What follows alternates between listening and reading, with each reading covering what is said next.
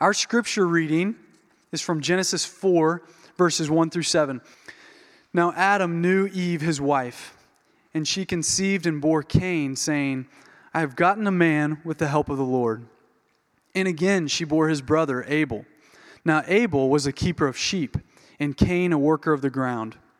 In the course of time, Cain brought to the Lord an offering of the fruit of the ground, and Abel also brought of the firstborn of his flock and of their fat portions. And the Lord had regard for Abel and his offering, but for Cain and his offering he had no regard.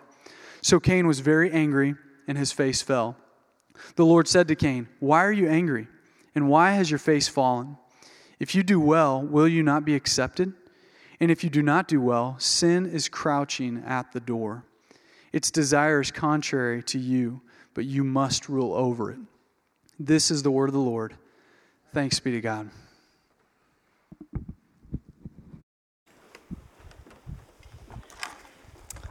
Good morning. My name is Henry Thompson, and I'm an associate pastor here at Christ Community Church. And it's crazy, but I have almost been in Kansas City for a year at this point. And it seems like a short time ago that I packed my life in my small Toyota Corolla and drove to KC from the Windy City, Chicago. But I am so thankful to be here and have the opportunity to preach the word to you this morning. So let us begin, pray before we begin. Father, I thank you for your grace, Lord. I thank you for your mercy towards us, Lord. And I pray that you would speak through me this morning, Lord. I pray that you would fill me with your Holy Spirit. I pray that you would calm my nerves and hide me at the foot of your cross, Lord. And I pray that you would be glorified in this message this morning, Lord, and that you that you would be lifted up, Lord. In Jesus' name I pray. Amen. So we've been in Genesis for over what, like nine weeks now? And we finally made it to page three of our Bible. now, this morning, we will be looking at a story about Cain.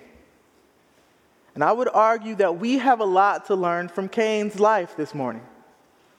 Because we deal every single day with what led to Cain's destruction sin. We all deal with sin. And sin is not a theory. Sin is lying, gossiping, and tearing people down with our words. Sin is any sexual act out of the confines of marriage between a man and woman. Sin is stealing and being greedy for money. Sin is lusting after inappropriate material on the internet. Sin is envying, being jealous, and coveting what other people have. And I will be honest with you this morning. I have sinned and still struggle with sin.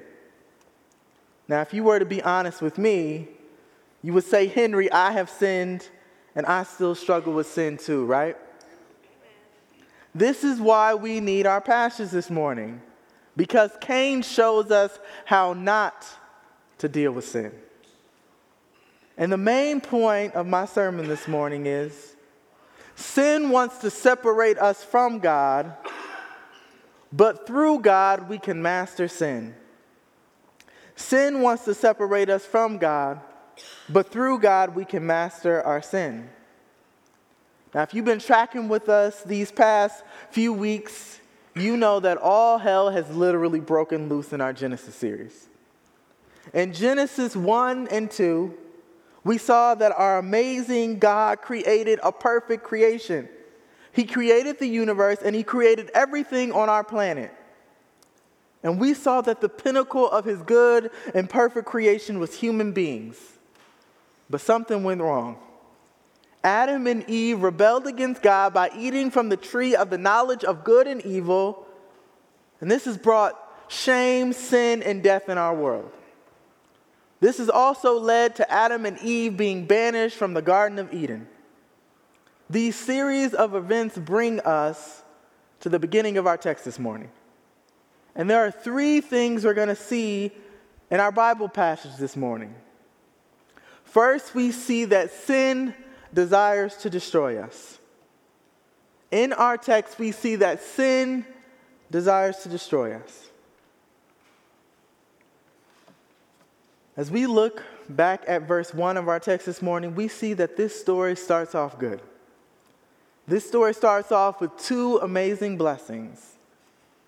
At the beginning of our text, Adam and Eve did what married folk do. And this leads to Eve getting pregnant and having a son who they name Cain.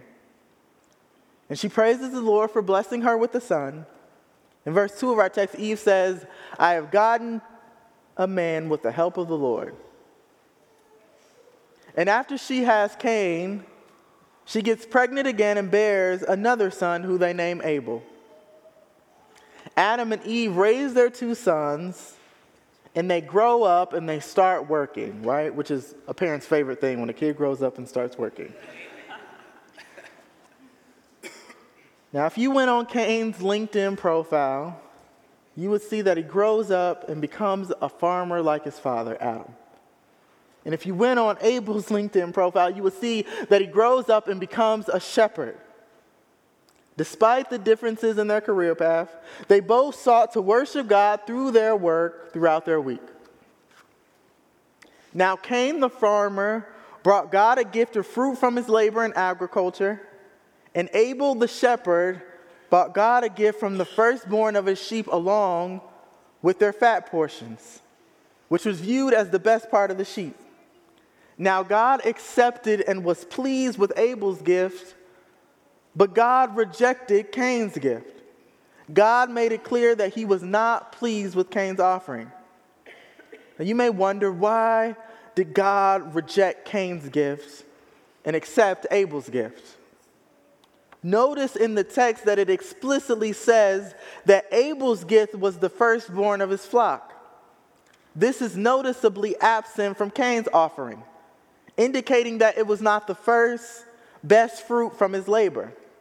Abel gave God his first and best, Cain did not.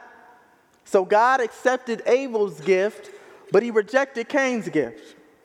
And at the end of verse 5, we see that Cain is very angry. Now, can you blame Cain? His younger brother just showed him up in front of God, the creator of the entire universe. Imagine if you and your sibling brought a sacrificial gift to God and God loved your sibling's gift, but God asked for the return receipt for your gift because he hated it. you would probably feel embarrassed, ashamed, envious, and maybe even angry. And this is what Cain feels. He is depressed and very angry. His face is cast down because God accepted Abel's offering and rejected his offering. Now God saw that Cain was angry and depressed, but in grace, he moves towards Cain in verse 6 and says, Why are you angry? And why has your face fallen? If you do well, will you not be accepted? And if you do not do well, sin is crouching at the door. Its desire is contrary to you, but you must rule over it. God basically says to Cain, why are you mad and depressed, Cain? If you do good, I will accept you. But if you turn away from good, sin is ready to pounce on you like a wild beast. Sin wants to destroy you, but you must conquer it. God lets Cain know that he has an enemy seeking to destroy him, an enemy that crouches like a wild animal waiting to destroy its prey. And that enemy God warns Cain about is sin. God lets Cain know that sin desires to destroy him, and he informs Cain that he must conquer this great enemy. Now, go with me here a second. We live in a different time and age than Cain, right? Cain never rode in a car or flew in an airplane. He never tweeted, thank God, or had a Facebook profile. He never used the internet. Cain has never even heard of dial up internet. And I know some younger people in here may, may have not heard of that either. but the world has changed a lot since the time of Cain. We have made numerous technological advances, but one thing we have not advanced beyond is sin. We have not advanced beyond sin in our society. And we see this every day. On Easter, there were over 250 Sri Lankan Christians killed. In our own country, a Jewish person was murdered in a synagogue this past week. And this past October, 11 Jewish people were killed in a synagogue in Pittsburgh. These evil acts are sin. In our fallen world, we sadly see sinful acts like these every day. We see people steal, we hear about people committing adultery, we see people lie. Every night on the news, I see new murders in Kansas City. Despite all our advances since the time of Cain, we have not advanced beyond sin. We see people commit sinful acts every day. And if we're honest, we don't only see other people commit sinful acts, we sin ourselves. We have lied and lusted after what God forbids. We have been selfish and greedy. We have gossiped and used our tongue to tear down other humans made in God's image. We have all sinned and we all struggle with sin. And I want to ask you this morning what sin do you struggle with throughout your week? Is it lust or anger or jealousy? Is it people pleasing? Whatever it is, sin wants to do to us what it was seeking to do to Cain. Sin desires to destroy us. It is crouching like a wild animal and it wants to prey on us. It wants to destroy our life. This is what we see in our text this morning. Sin desires to destroy us. But this is not all we see this morning in our text. We also see that sin desires to fracture our relationships. Sin wants to fracture our relationships. Sin wants to destroy our community. This is the second thing we see in our text. Now let's look at verse 8 of our text. It reads Cain spoke to Abel, his brother, and when they were in the field, Cain rose up against his brother and killed him. Then the Lord said to Cain, Where is Abel, your brother? He said, I do not know. Am I my brother's keeper? And the Lord said, what have you done? The voice of your brother's blood is crying to me from the ground. In these verses, we see that our te- text this morning takes a terrible turn. Cain somehow gets his brother to go into the field with him, and while they're in the field together, Cain kills his brother Abel. He kills his baby brother. He should have loved and cared for his brother, but instead he destroys him. And God knows what Cain has done. So God goes to him and asks, Where is Abel, your brother? God basically says, Where is the brother you grew up with? The brother you played hide and seek with as a child, where is he at? And Cain responds by saying, I don't know.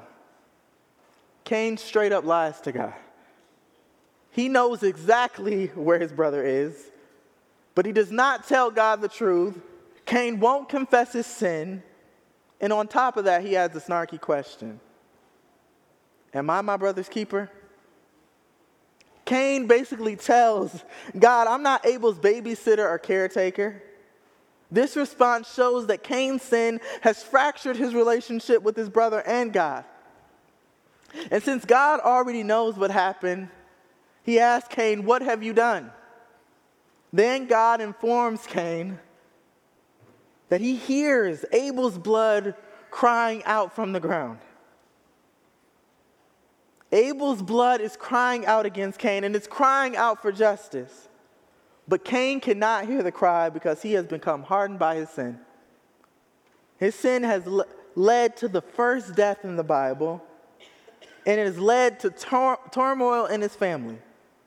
Cain has fractured his relationship with God and his relationship with Abel. He has also fractured his relationship with Adam and Eve, his parents, through killing his brother. And this is what sin does it fractures our relationships. Now, I know this is true based on my own experience. See, when I was in high school, my dad brought me these fresh pair of all white Reebok shoes. Now, now go with me here a minute. I know we off, we kind of off. Many people do not wear Reebok shoes now, but Reebok shoes were cool when I was in high school. The first week I got my new Reeboks, I wore them to school, and after school I had marching band practice. I, of course, was not going to wear my new all white shoes to marching band practice, so I left my shoes in my locker, but I made one big mistake. I left my locker unlocked. And while I was at band practice, someone stole my new shoes out my locker. When my dad picked me up from band practice, I let him know that my shoes had gotten stolen, and my dad was livid. He was yelling at me, and I wish I would have given a godly response to my father. If I would have said, Dad, you're right, I should have locked my locker, and I'm sorry for wasting your money, he probably would have calmed down. But I spoke out of my anger and sinned against my father. You know what I said? My dad was speaking to me, I just blurted out, blah, blah, blah, blah, blah.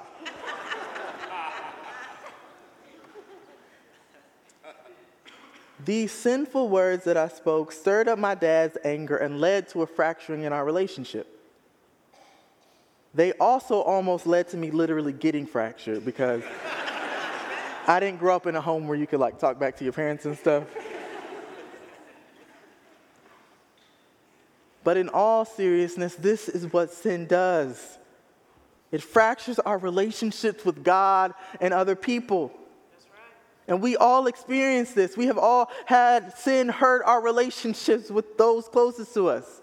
Sin fractures families, it fractures marriages, it fractures friendships, it fractures our relationship with our coworkers, and it ultimately fractures our relationship with God, our Creator. Sin makes us hide from God and others because we feel so ashamed. Sin wants to destroy our community. Even the sin we commit in secret that we think no one knows about destroys our relationship with God and others by isolating us in darkness. Our sin doesn't just hurt us individually, it hurts those around us. It breaks down our community and our relationships. This is what we see in our text. Sin wants to fracture our relationships. Now, sin does not only want to destroy us and fracture our relationships, sin desires us to forget its cost. Sin desires us to forget its cost. Sin wants us to believe that it has no consequences. And this is the third thing we see in our text. Let's look at verse 11 of our text. It reads The Lord said to Cain, And now you are cursed from the ground, which has opened its mouth to receive your brother's blood from your hand. When you work the ground, it shall no longer yield its strength to you. You shall be a fugitive and a wanderer on the earth.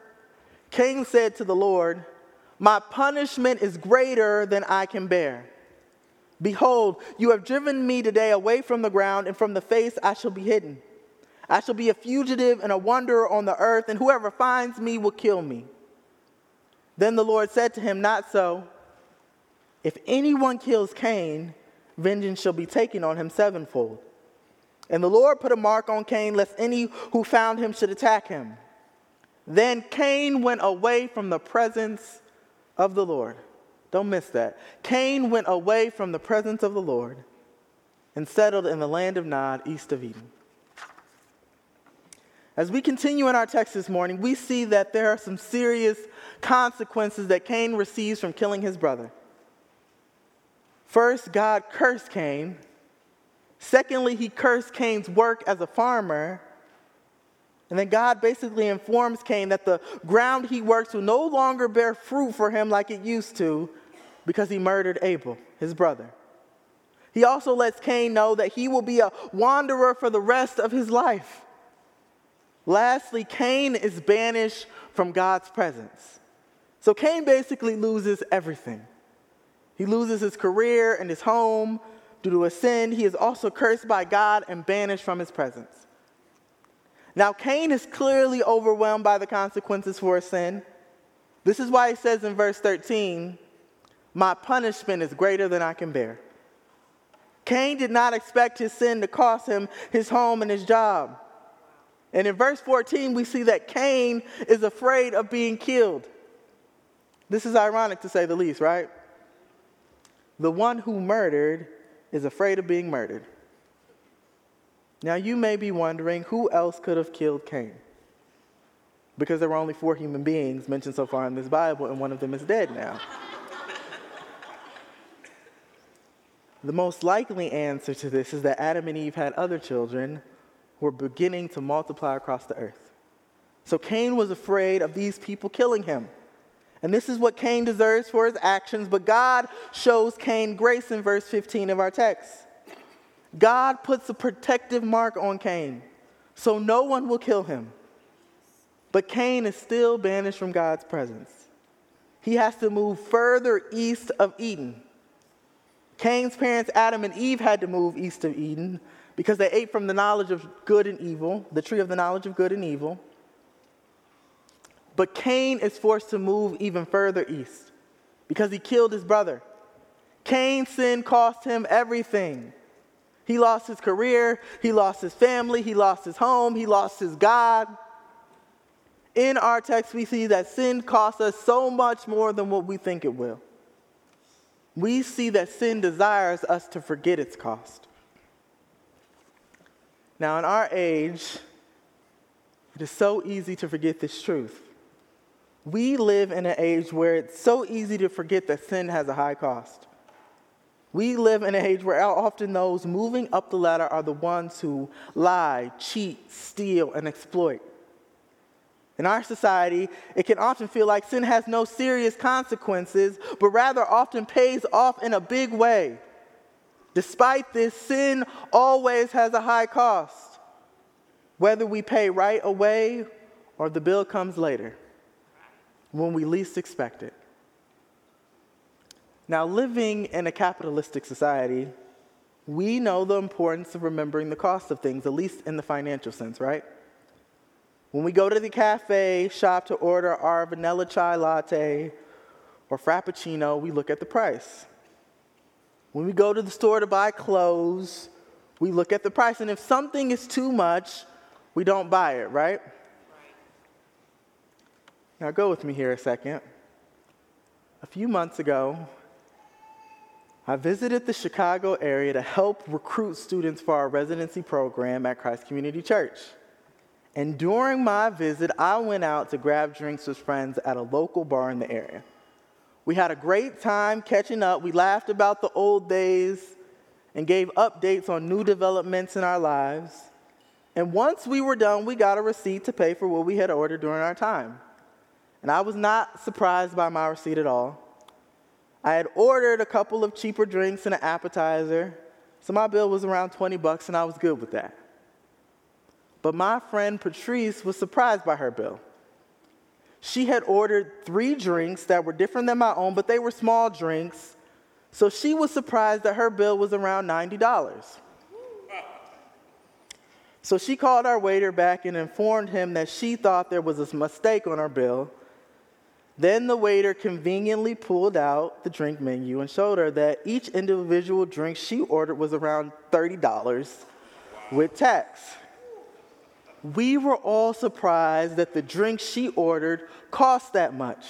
To our eyes, those drinks didn't look like they could really cost $30 a piece. In our passage this morning, we see that sin is a lot like those drinks my friend ordered. Sin costs more than what it looks like it will cost. I have seen sin cost people their marriage and family. I have seen sin cost people their jobs.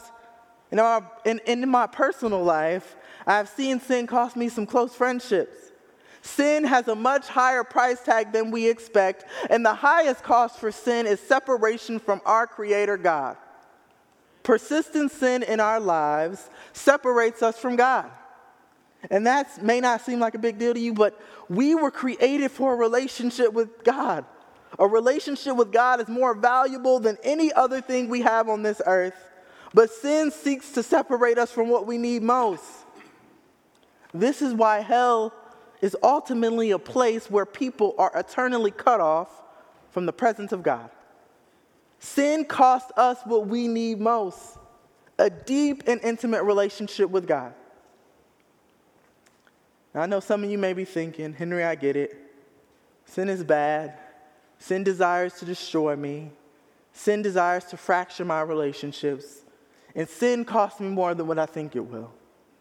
But how do I overcome sin in my life?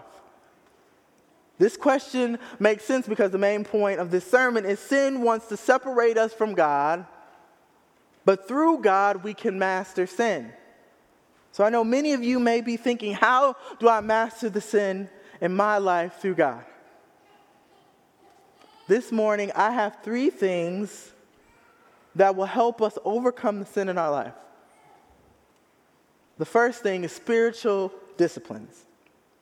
Now, there are numerous spiritual disciplines that help us grow in our faith as Christians, but I want to focus on two this morning prayer and Bible reading.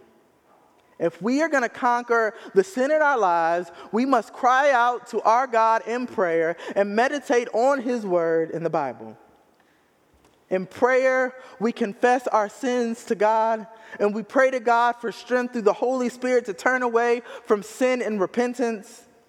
We cannot fight the sin in our life without prayer because we need God's help. We need God's help. We can't overcome sin in our own power.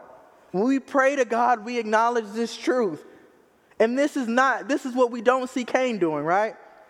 Cain didn't cry out to God in prayer. Cain didn't confess his sin and turn away in, in repentance. But in order to fight sin, we must pray to our God. Along with the spiritual discipline of prayer, we must also read our Bible to overcome the sin in our lives. This is why the psalmist in our Bible says in Psalm 119, verse 11, Lord, I have stored up your word in my heart that I might not sin against you. Lord, I have stored up my heart, your word in my heart, that I might not sin against you. When we store God's word in our heart, it makes it easier for us to turn away from sin in our lives. Now, now I know some of you may have not developed a regular habit of reading the word, but if you're looking for a place to begin, I would encourage you to begin in the Gospels. Matthew, Mark, Luke, and John, which are at the beginning of the New Testament. I know some of you may not like to read, but there are apps like YouVersion that will read the Bible to you so you can meditate on Scripture while you work out or drive to work. Whether you read or listen to the Bible, we need to meditate on Scripture to overcome the sin in our lives. We also need a habit of daily prayer. Amen? Amen? amen. Okay, y'all know I'm from a black church, so I need an amen. Along with the spiritual disciplines of daily prayer and Bible reading, we need community to overcome the sin in our lives. We cannot fight sin on our own. We need sisters and brothers in Christ to help us in this fight. We need community to encourage us and to pray with us. This is why it says in our Bible in James 5 16, Therefore, confess your sins to one another and pray for one another that you may be healed. In our church community, we need to find trusted sisters and brothers who we can confess our sins and struggles to so that we can be healed through our prayer with one another. We also need Christian community for accountability. This is so important because we often have hidden sin in, in our lives. Thus, it's important for us to have accountability partners who regularly ask us how we're doing in areas of sin in our lives. Unlike Cain, we need to be our sister and brother's keeper. We cannot make it alone. We need one another. We need community. Amen? Now, the third thing we need to overcome the sin in our lives is mainly Jesus. I know there are some of you this morning that may feel like you are trapped in sin, and I would encourage you to turn to Jesus. Sin desires to destroy us, but Jesus came to restore us. Sin wants to fracture our relationships, but Jesus came to reconcile our relationships. Sin costs us more than we expect, but Jesus died on the cross of Calvary to cover this cost. His blood has covered over all our sins. And what's more, according to Hebrews 12, Jesus' blood speaks a better word than the blood of Abel. Like Abel, Jesus was murdered unjustly. But unlike Abel, Jesus' blood is on our behalf for our sins. And he didn't only die for our sins, he conquered death by his resurrection from the grave. And he sent us the Holy Spirit to dwell in us. Now we have Christ in us to empower us to kill the sin in our lives and to turn back to God. We are not without hope this morning. Sin wants to separate us from God, but through God we can master our sin. Sin wants to separate us from God, but through Jesus Christ, we have, can, and will overcome sin. Amen? Amen. Let us pray. Father, we thank you for Jesus, Lord. Thank you that you sent us a Savior to help us overcome the sin and death that we deserve, Lord, for the ways that we've rebelled against you, Lord. And I pray that you would empower us by your Spirit, Lord, to fight the sin in our lives, in community, Lord. I pray that we would be our brothers and sisters' keepers and that we encourage and build one another up as a church family, Father. In Jesus' name I pray. Amen.